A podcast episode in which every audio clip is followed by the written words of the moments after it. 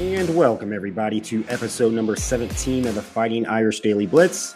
I'm your host, Rob Fedoff, also known as RPT. You can find me on Twitter at P Fedoff. Again, that's at P is in Paul, T is in Tom, H I T is in Tom again, O F F Frank Frank for all Notre Dame athletic, athletic updates. Please go to my Twitter account, and this episode is presented by BetUS.com. Bet with a three decade leader, BetUS. Join now for a 125% bonus using promo code DSP125. Again, that's promo code DSP125 or a 200% bonus with crypto using promo code DSP200. Again, promo code DSP200 and bet sports, casinos, horses, pop culture, and more at betus.com. You bet, you win, you get paid. Betus.com. So, as a, many of you can hear now, my voice is kind of shot at the moment obviously Notre Dame uh, played a lot better than I thought they would last night. They still lost. It wasn't the deficit I predicted, 52 to 24. However, the closer we got to the game, and it looked like we could possibly pull this out, and we should have. We'll get into that later. Uh, anyone that knows me, I get very uh, animated during games, especially when they're close. I scream a lot, I shout a lot, cheer a lot. And by the end of the game, my voice was shot. It's a little bit better today, but just got to drink some water and uh, I'll be fine in a day. So again, um, it was closer than it was, but I'm not for moral victories, especially with this team. And I know we're we're probably not at the national title level yet, but pretty much it's been the same story, not just in the past 30 years, not winning the big game, but in the last five years, starting in 2017. The defense has showed up. The defense has represented. It's just the offense cannot get over the hump and it's it's getting ridiculous because I know we had a lot of uh, issues at wide receiver, but for us to only have 10 points, I know it was on the road. We had some injuries at wide receiver, only got five receivers left. One is a walk on. But you cannot tell me Jim Knowles has turned around OSU's defense in one year. He's a great defensive coordinator, but where we had where he has been in the past, Oklahoma State, Duke, it usually takes about anywhere between two to four years to turn it around because it's a very complex system. And I know OSU has a lot more talent than Duke and Oklahoma State. They got the four and five stars. People said, well, that's why he turned it around so quick. I, am not buying that. Nothing against Tommy Eichenberg. Uh, I believe he's the middle linebacker for Ohio State. Watching him last year, probably their one of their weakest links. We made him look like AJ Hawk and James Laurinaitis last night. It was just unacceptable. The, the offensive line – it's still a mess. And I know we have Harry Hiestand back. He was the coach when we had those stellar offensive lines, you know, 2015, 2017, and then he went to the Bears. However, the offensive line, like in 2020, they were pretty senior oriented. They just had Jarrett Patterson, who played last night. He's like the lone senior from that group. They pretty much could coach themselves after Harry had left. And then once we got Jeff Quinn, we saw with the younger guys last year, they just couldn't put it together. And I think this is going to be another where it's, going to take some time. I mean, I know he's a great offensive line coach, but but they're ter- not terrible, but the inside, especially the interior line, just got just got blown off last night in the line of scrimmage, pretty much.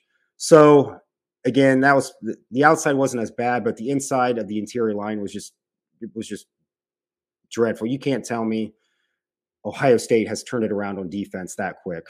Maybe I just I, I don't think I, I, told all my Ohio State uh, friends. I don't think you're going to really know if it's how much it's turned around until you play an actually good offensive team during the year. So, having said that, again, pretty much to get back to pretty much since 2017, the defense was pretty much a point of emphasis for athletic director Jack Swarbrick. So after the 2016 season, we finished four and eight. Horrible defense. It was coached by Brian Van Gorder, who got fired, I think, after the second season. He was buddies with Brian Kelly. And more or less, if he didn't fire him, he was going to lose the team. Like I said, he's pretty loyal to his buddies, but even for that, he was not going to keep him on the team. And after the season, Jack Swarbrick pretty much said, you got to change the defense or you pretty much your job's on the line and got Mike Elko, got Clark Lee. They turned it around really quick. After one year, Mike Elko goes to Texas A&M. Clark Lee just keeps that defense rolling. He leaves after the 2020 season, takes the Vanderbilt job. We get Marcus Freeman. We know what he can do. And I just think during that time, I just don't know if there's been a lack of focus on the offense. But at the same time, let me take a step back. I pretty much know 2017, we also hired Tommy Rees to be the, I think, just a offensive assistant and quarterbacks coach. He gets promoted in 2020. So he's been the offense coordinator 2020, 2021, 2022. And again, I don't want I don't want to be this a podcast of just, you know, panicking. I know it's only the first game, but and especially for the coaches, it's just their first year at Notre Dame and, you know, the first year players, but those players that are experienced and those coaches that are experienced, Tommy Rees, this is his third year. And everybody would always say, and a lot of the Notre Dame pundits have said Brian Kelly was the the big problem. You know, he was holding the puppet strings to Tommy. Well, he's not micromanaging him now. But that that display last night was pathetic. I mean, just absolutely pathetic. We moved the ball a little bit well early on, especially with Audric Estime. And again, there wasn't, like I said, oh, OSU was pretty much stacking the box pretty much. And there wasn't much, you know, inside at all. But Audric Estime was really getting some tough yards, you know, banging pretty good. And after that touchdown that Audric Estime had, again, he's, I told you about the podcast I had with my cousin you got to watch out for him. He's like a mini Jerome Bettis, and they got to use him a lot more this year. Scored the touchdown, but then they just kind of went away from that. And the weird thing was, too, I think the most targeted player for the wide receivers, and nothing against Matt Salerno, but he's a former walk on. He had the most targets, probably all the receivers. It's just, again, I know we have some deficits at wide receiver right now because of injuries and, experience. But Tommy, it's, it's your third year. You've got to get creative in some way. You can't tell me OSU's defense is that much better from last year. So, in any event, it, it just seems from 2017 to 2022, it's been so much just focus on defense. And yes, you need to have a, a decent defense to win a national title, but this game has changed so much. I'm not saying you have to have the 2019 LSU offense of Joe Burrow, but you've got to move the ball. You've got to score more than 10 points. You got to score in the 30s about every game to be a national caliber type team. And it's just ironic, you know, in my lifetime, 95, we lost to OSU 96. And then it was the bowl game of the new year 2006, and then 2016, and then last night. Obviously, this was the closest contest, and this was the best defense we probably ever had going up against OSU. Those other teams, ironically, had great offenses. We just had the worst defenses. We had Charlie Weis defenses. You know, Lou Holtz at the end of his career at Notre Dame, the defenses weren't that great. So it's just ironic. You know, we had great offenses with Brady Quinn, Jeff Samardzija, you know, Darius Walker. And then even the 2015 team going into that 2016 bowl, probably Brian Kelly's most talented team. But then Malik Zaire, uh, he got hurt right away. The second game of the year, he probably would have been Brian Kelly's best quarterback. Broke his leg. DeShone Kizer, who had a decent year that year, but wasn't a great leader. He was a prima donna. Malik was a great leader. And then you lost Tarean Folston, great running back, but then we had CJ Prosise. That was a team with Will Fuller. Again, probably Brian Kelly's most talented team. And even on defense, there was a lot of talent, but they had a horrible, they had Brian Van Gorder, horrible defensive coordinator. So again, it's just, you know, all those years we had great offenses, needed the defense. Now we got the defense. We just can't get the offense. And I think there's talent there. And I'm not calling for Coach Rees's firing, but he's got to change it pretty quick. I mean, he's been there three years. If this continues, again, I'm still saying, even though the defense, I, I think is championship caliber, I'm still saying nine and three because until until I see that offense somehow scoring points, because again, I'll get into this later in the podcast. You can't keep the defense out there the entire game. And you thought we got tired last night. Wait until we get into game seven and eight. And if that offense isn't, you know, giving them a spell once in a while to save some energy, I said nine and three. It may be eight and four. So, so let's get into the game again. Like I said, we made uh, Tommy Eichenberg. You know, his brother Liam played for Notre Dame. Last time we had a good offensive line, but we made him look like AJ Hawk and James Laurinaitis, unacceptable. Audric Estime should have played more. Um, we held OSU to 21 points. A lot of people are saying that's probably the least amount of points they're going to score uh, for the 2022 season. We'll see. And I looked it up this morning. This was the last time, the lowest amount of points uh, OSU has scored. It was in 2018, prior to this game last night. 2018, they lost 49 to 20 to Purdue. Remember the game? Tyler Trent, uh, the student who had terminal cancer, and he died later in the year. And I don't know if anyone could beat Purdue that night. It was just, you know, perfect story. They played out of their mind. They held, but that was at Purdue, not at the Horseshoe. 49 to 20 on October the 20th, 2018. Their last home uh, is actually a home loss too, where they were under 20 points. So again, we held them to 21 last night. Oklahoma in 26, no, I'm sorry, 20 September the 9th, 2017. That was the team with Baker May, Mayfield where he planted the flag on the O. They beat them 31 to 16. And that was probably when OSU's last sort of it was still when Ryan Day was uh, implementing his system. That was Ryan Day's first year. So you really can't go off that first year. But that was the last time they were under 21 points. Well, 21 points or less, I should say, compared to last night, where, um, again, five years ago. So we did a pretty good job there. And again, not to sidetrack too much, but again, that was Ryan Day's first year. And again, I'm not calling for Tommy Rees's head, but if this continues throughout the year, and I, I, I, know Marcus Freeman's not like Brian Kelly, where he's going to be loyal to his assistants. If they're not doing the job, he's going to cut the cord pretty quick. I mean, he's, I think he's going to be on a, a short leash as well in these next couple games. But again, when OSU had that, not the greatest offense after that national title year. I mean, 2015 was a pretty good offense, but in 2016 they lose 31 to nothing to Clemson in the Fiesta Bowl. And Urban Meyer, say what you want about him, He's like, I'm done with this offensive coordinator. What's he do? He hires Ryan Day. When Nick Saban couldn't win by just great defenses anymore, Alabama, when OSU knocked them off in the 2000, uh, would have been the 2015 playoff for the 2014 season when Zeke Elliott ran all over him. He had an average offense, average quarterback. He goes out and gets Steve Sarkisian. And I think now he still has Bill O'Brien. He he knew you have to start scoring points. So not to digress too much there, but what did OSU do when their offense was struggling? In 2016. You know, they had JT Barrett. He's kind of like a Tim Tebow type.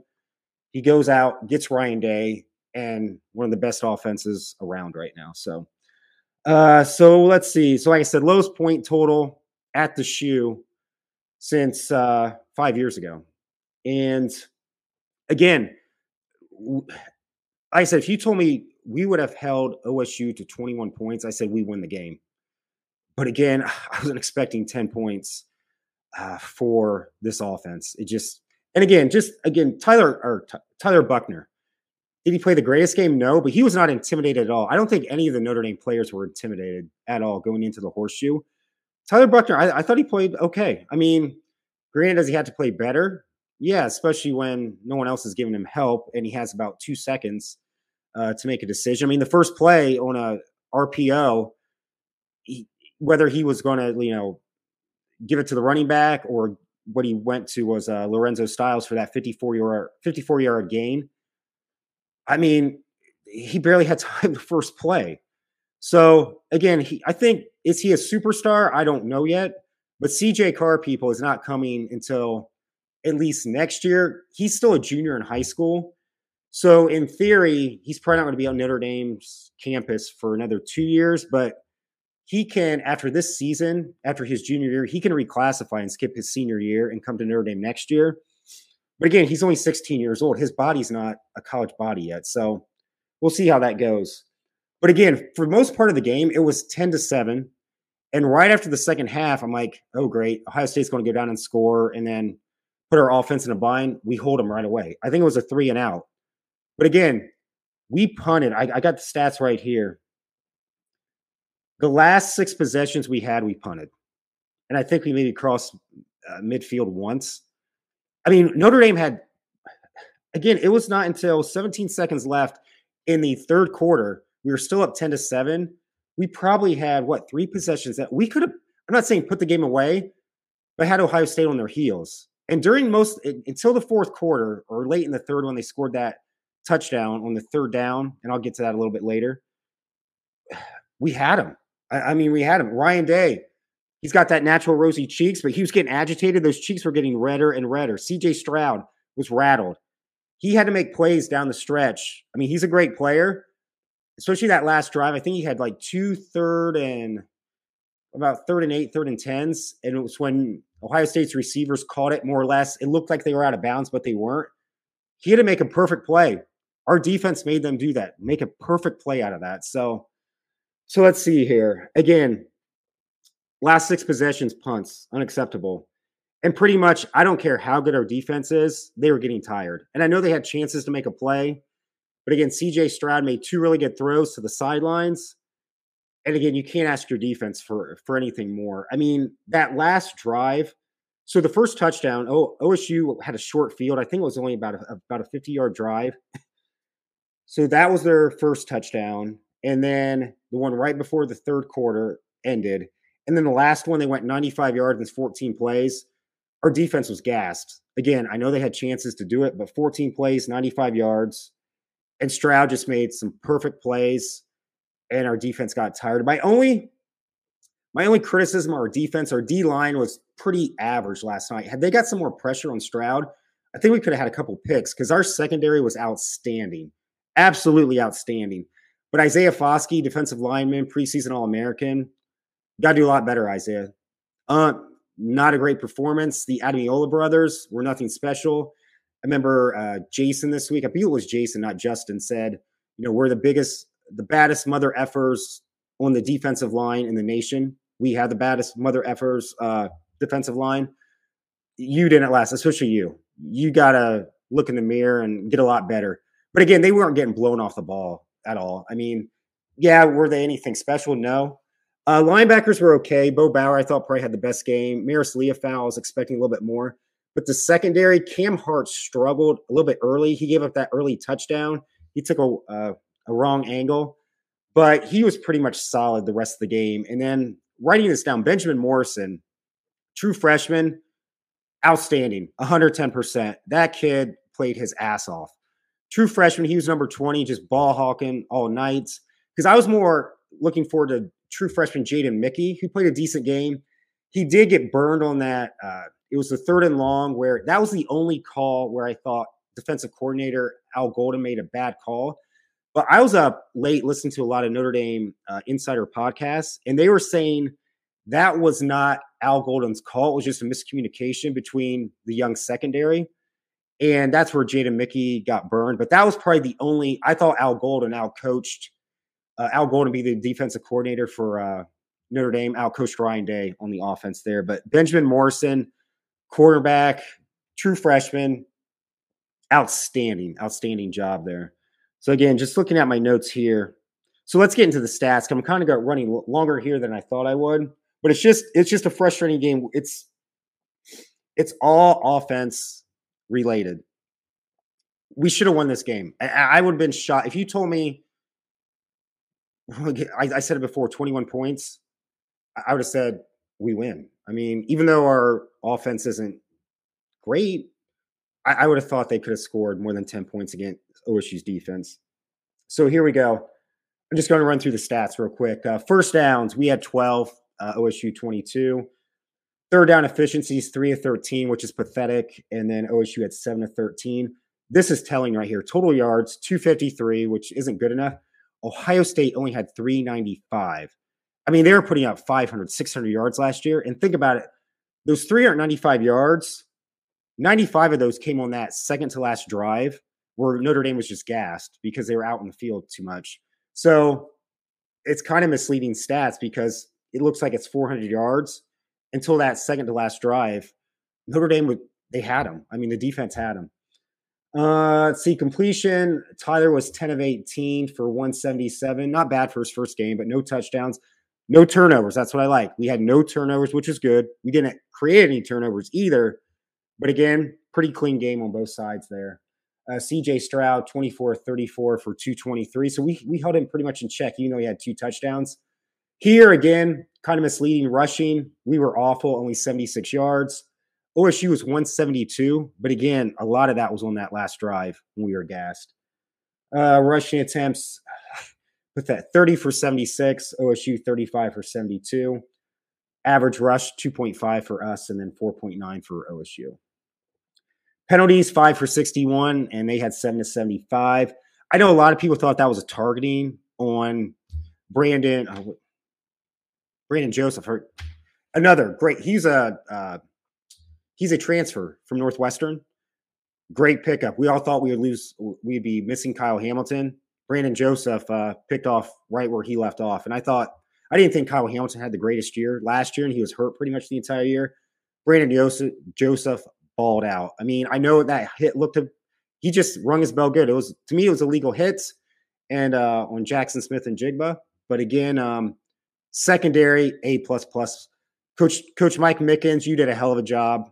Uh, he should uh, he should take Tommy Rees out for bowling to show how it's done. I mean, I know offense and defense two different things, but Rees, you're on a short leash right now. So anyway, uh, so time of possession, 2701 for Notre Dame, 3259 for OSU.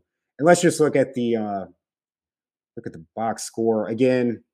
Rushing, I said Audric Estime nine for 21, but I think those are early early attempts. I don't know why they they got to get him involved more. Chris Tyree, again, get him in space, Tommy. He's one of the most dynamic players on the team. I mean, he's like a little, like I said, a poor man's Reggie Bush get him out in space and use him. Oh, actually, look, I, I actually Logan Diggs did care. I thought he was out last night. Had four for nine yards. Uh, and then for OSU, again, TreVeyon Henderson, 15 carries for 91 yards. And then I think it's Miyan Williams' his name, 1484. Again, a lot of that was the last two drives. But then here's the, the thing for me I'm not going to get into Ohio State's receiving because this is a Notre Dame podcast. Our re- our receiving yards, Lorenzo Styles, the first play of the game, one for 54, and I don't think he was targeted ever after that long pass. Again, that was a quick RPO that uh, Tyler Buchner had to make a quick decision. He got smacked in the mouth pretty good, but he made a great throw to Lorenzo Styles.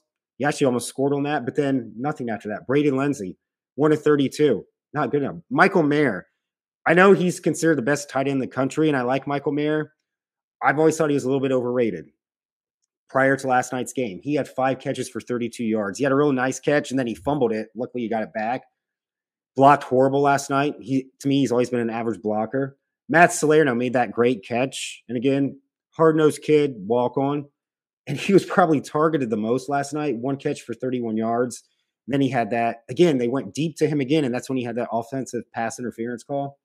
Again, uh, I think his name's Kyle Bauman. Uh, one for twenty-two. Chris Tye, one for six. Again, not good enough. But we kept Ohio State pretty much, except for the, I think I'm pronouncing it right, Mbuke. He had a pretty solid game, nine for 90 yards and one touchdown. Marvin Harrison Jr., five for 56. Xavier Johnson had that big touchdown for them to go up 14 to 10, which pretty much, again, I kept thinking during the game, okay, I know Ohio State may go ahead, but our offense has got to get rolling pretty soon. But after after um they went up 14 to 10, and I thought, okay, I think now the offense it's got to click eventually. And it didn't. And once they did, I'm like, we're screwed. Unless we can get a turnover like a pick six, this offense is just not going anywhere, and we just wore down. So, so again, we we held we did everything we could defensively to win this game. We should have. All we needed probably, I think, if we just get a touchdown and go up seventeen to seven, and then somebody get a field goal, I don't think Ohio State can come back. I think that, like I said, Ryan Day, he was agitated. C.J. Stroud, they were they were flustered. Both of them were flustered, and I think they would started pressing, and then maybe we get a turnover. All we just had to do was get a a touchdown, go, go up two scores and we had this. I mean, we we had this game, which is why it's just so frustrating why we cannot get this offense. Again, Tommy's been there five years, three as the offensive coordinator. And again, I'm not calling for his head right now. We got we got 11 more games, and we should we'll probably be favored about the majority of them. Probably not Clemson, but again, I don't think you're going to see a. Tr- we got Marshall next week and I'll have my show this week. We'll do a preview, and won't be much of a preview because it's Marshall, and it's only the second game of the season. there's not much data to really go off of. And I don't like to look at last, last year's stats. But really, until the Clemson game, that's the next really good defense we're going to play. Uh, we got North Carolina. They just gave up 61 points to Appalachian State. I know it was at Appalachian State, but come on. We've got to score on them. So until we get to Clemson, I mean, you thought Ohio State played well in defense last night. Clemson's going to make them look like the old Ohio State from last year because Clemson's got one of the top defenses in the nation and their offense sucks. Maybe they won't suck by then, but again, that's going to be a true test to see if this offense is somewhat, I don't want to say fixed, but getting better. So let me see here. I'm just trying to get my notes. Pretty much good there. Again, Benjamin Morrison, kid played great. Number 20. Look out for him. True freshman again, it's just um oh here, let as I close out here. Again, I'm going way, way too long. This is probably going to be a half hour. I only want to do 10 minutes, but it's just had we gotten blown out last night, this podcast probably would have been at 10 minutes. You know, everything's expected. But it's just so frustrating. We we we we had it. The finally a big game. We're not intimidated. And again, Tyler Buchner played, I think as well. He's he Tommy didn't put him in situations where he could succeed he was not intimidated at all. I thought he played a, a solid game. But again, it's just the defense is there. It's just the why is the offense just looks so anemic? I mean, they look worse than last year. The offensive line work, looked worse from last year. And again, a lot of these Notre Dame pundits on other podcasts, oh, everything's going to be fixed now. You know, Harry Hiestand's got the offensive line. We've been looking at practices. Practice and playing on the field is two different things. And the thing with college, you don't have scrimmages to kind of tweak things out. And again, offensive line, play calling was just, it was worse than last year. So, but what I did like, what I did like, because like I said, and again, I don't want to, I said Marcus Freeman, it's, it's truly his first year before I, not to say I'm going to give him a mulligan this year, but especially the first game, I thought he did, he did well, especially a lot better than the bowl game. He looks. he looked just kind of lost during the bowl game when we blew that lead to Oklahoma State he was he was animated at times. He got pissed off, and I want him to get. I'm pissed off right now. I'm really pissed off, especially at the way the offense had played. But he was. I mean, he was. I I, I saw. I didn't see him dropping f bombs, but I heard some. You know, I heard some. I was reading some lips. So, and I like that because we had like two. We had to call. Uh, where the offense wasn't set, we had to burn two timeouts early in the second half, and that kind of killed us at the end to just try to, you know, pretty much try to make a game of it for the last four minutes, but with only one timeout, we really didn't have a chance.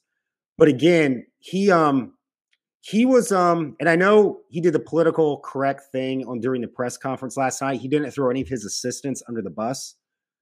But I think behind closed doors, again, defensively, Al Golden was fantastic, except for that one play. And from what it sounds like, it was just a miscommunication between his players. Uh, Al Golden was lights out calling defensive plays last night, but with Tommy, he's got to say, hey, you know, it's your third year. I, I got there's got to be some accountability there.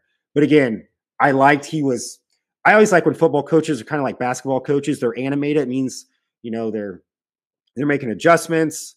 Whereas guys that are just like this, you know, during the game. I know Mike Tomlin does that a lot, but he has records and, you know, the, the accomplishments to uh, back that up. But again, he, uh, I just like I just think they're more involved when I when I see a little bit more animated. I'm not saying they got to be turning blue or purple like Brian Kelly, but again, I finally saw that emotion, and he's a competitor, and that's why I have faith in him to turn this around. Again, I think I'm still saying though nine and three, and if the offense can't turn this around, I'm, there could be another loss at eight and four. Uh, so just again, not to say I'm calling for Tommy Rees's head right now, but he has got to figure this out and here's the thing, too. I, I just started thinking about this last night. Where did we get this narrative that he was just this offensive guru, genius, boy wonder? He just turned 30 years old, and everybody acts like he's just this offensive genius. When has this happened? We've never had a high octane offense with him. He's when he was quarterbacks coach, Brandon Wimbush came in as one of the most highly touted quarterbacks coming in 2017 he ended up transferring to uh, Central Florida, and he never turned out at all. I know Ian Book's the most the winningest quarterback in Notre Dame history. He's a three star. We got the most out of him, but he wasn't anything special. Actually, Phil Jurkovec uh, was Christ should have been the starter during those times.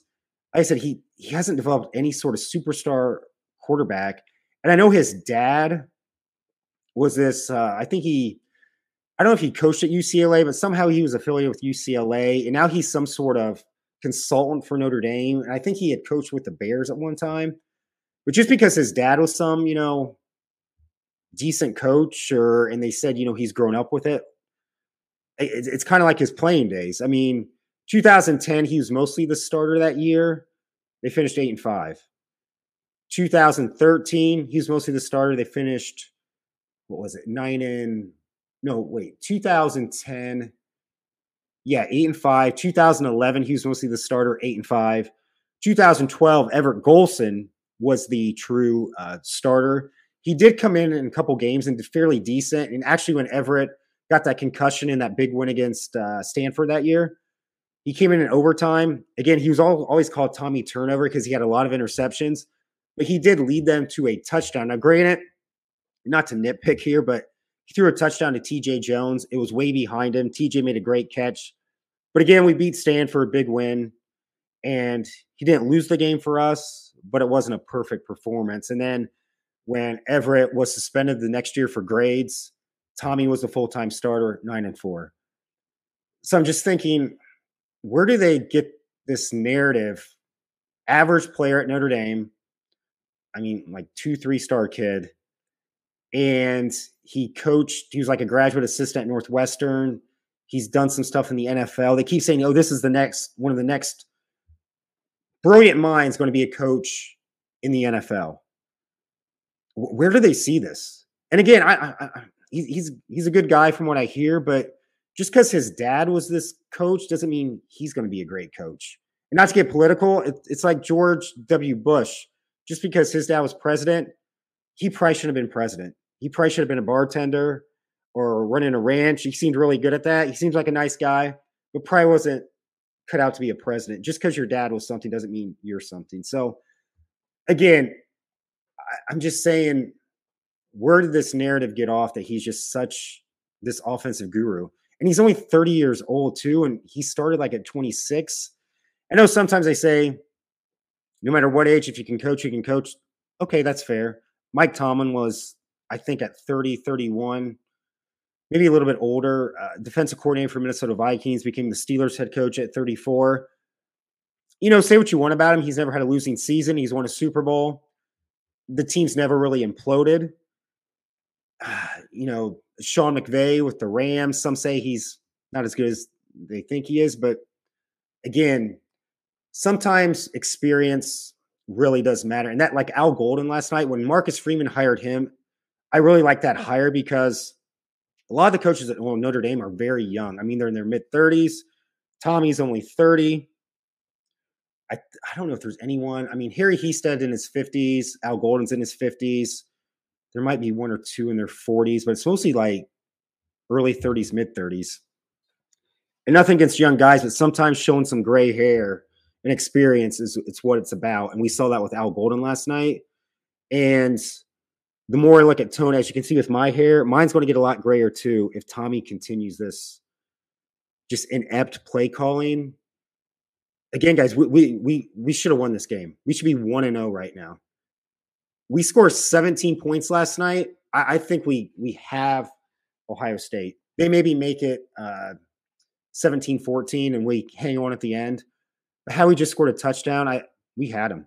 I mean, that that they were on they were on the ropes until that, like I said, that late touchdown, and then we couldn't respond, and that was it. So again, so let's just see. Here. I'm just, going over my notes, just trying to make sure I've because I, I was like I said, I, I loved Marcus was pissed off last night. I was pissed off. I'm just I try to get all my thoughts down on my pieces of paper today and get it out of my system. And now we got to get ready for Marshall. But see the next two games, Marshall and Cal, are we really going to know what this team's about? So for the next podcast, we're going to talk Marshall. Not going to be that much, but then I'm going to kind of get into our opponent's schedule, kind of say, hey, the you know, or OSU this week has Arkansas State. And then, But I this morning though, I, I kind of went through the schedule, and for all of our opponents, 10-1 yesterday, and actually one UNC who beat Appalachian State. They also beat uh, Florida A&M last week. So of all of our opponents, there's been 12 games, and their record's 10 and 2 right now. So I kind of always want to, because like last year, that was the thing too. Like some people say, well, Tommy's offense last year started to come around. We had a weak schedule last year.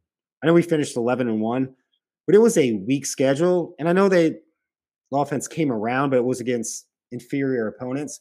This is this schedule, especially like right now, it's a hell of a lot harder than last year. So, uh, again, I'll do that a little bit more during the March because there's not going to be much to say about Marshall. We'll kind of go through the schedule and see. And the thing is, too, it's not done yet. Clemson plays tomorrow, so I can't get that full. Right now, it's 10 and 2, our opponents. It's probably going to be 11 and 2. So we'll get into that next. So let me just see what else. Again, we went over the stats, just kind of looking. Again, my, my only disappointment with the defense, the D line, didn't get. I know Howard Cross had that early sack on CJ Stroud, but they they didn't represent like I thought they would. I thought that was our strongest part of our team this year, and the secondary is the weakest. Not last night. That secondary balled out, balled out, especially newcomers Brandon Joseph. Again, except for early on Cam Hart, he looked like an All American, like he was playing like last year. And again, the freshman Benjamin Morrison, number 20. And don't discount Jaden Mickey. Again, he got burned on that late touchdown, but another true freshman that we, uh, that the, the future does look bright. But again, Tommy Rees, again, is he, you know, it's the first game, but is, is he the answer? Because it's the third year. Again, he's only 30 years old. Do we need someone like said with a little bit more gray hair on the sides? because we we just cannot keep doing this. Where, like I said, you thought our D got tired last night. If this continues throughout the season, there's somebody team late in the year. Let's say Boston College. Let's say we Phil Jurkovec, you know, or the transfer from Notre Dame. If our D's out there for so long and our offense can't score, that late, you know, that uh, uh, what's the word I'm looking for here? You know, just getting tired at the end of the year. The stamina, the stamina is just going to keep going down and down the longer they have to stay out for the entire year. So, again, hopefully we can turn it around. We probably won't really get to see if it's turned around somewhat until the Clemson game because that's the best defense we're going to see, and that's not till I think November fifth. Well, here I did this this morning, so yeah, November the 5th. Because we again, again, we'll do this schedule more in the next podcast, but obviously OSU won last night. Then we have Marshall, Cal, UNC, and I picked us to lose to that, but that was before. But again, we'll see how things go. But if UNC's defense continues to just be doll crap, uh, I may switch that pick. BYU, that's going to be, they don't have the greatest defense, but that's a decent offense. That's a Shamrock Series game. And then we got Stanford, UNLV, Syracuse. So yeah, we got one, two, three, four, five, six, seven games before the Clemson. So maybe seven games before we really know if this offense is clicking. But again, don't discount Tyler Buchner. I thought at first I thought, uh, is he a superstar? Maybe not, but he was not intimidated at all last night. So again, this will probably be the longest recap I have, just because it's a frustrating one. It's the first game. There are so many unknowns. And again, I didn't want to talk. As you can see, my voice is still shot, and but I'm still talking. So again, we'll uh just got to bounce back. But again, it, it's the offense. It's not to say the defense played perfect, but as I've preached and preached since doing this podcast, we have got to get some sort of again, not the 2019 LSU offense, but they got you got to score at least 30 points a game to compete in the playoffs and against these high caliber matchups. So again, um, everybody have a good uh, Labor Day weekend, and uh, we'll talk Marshall for the next podcast. And as always, go Irish.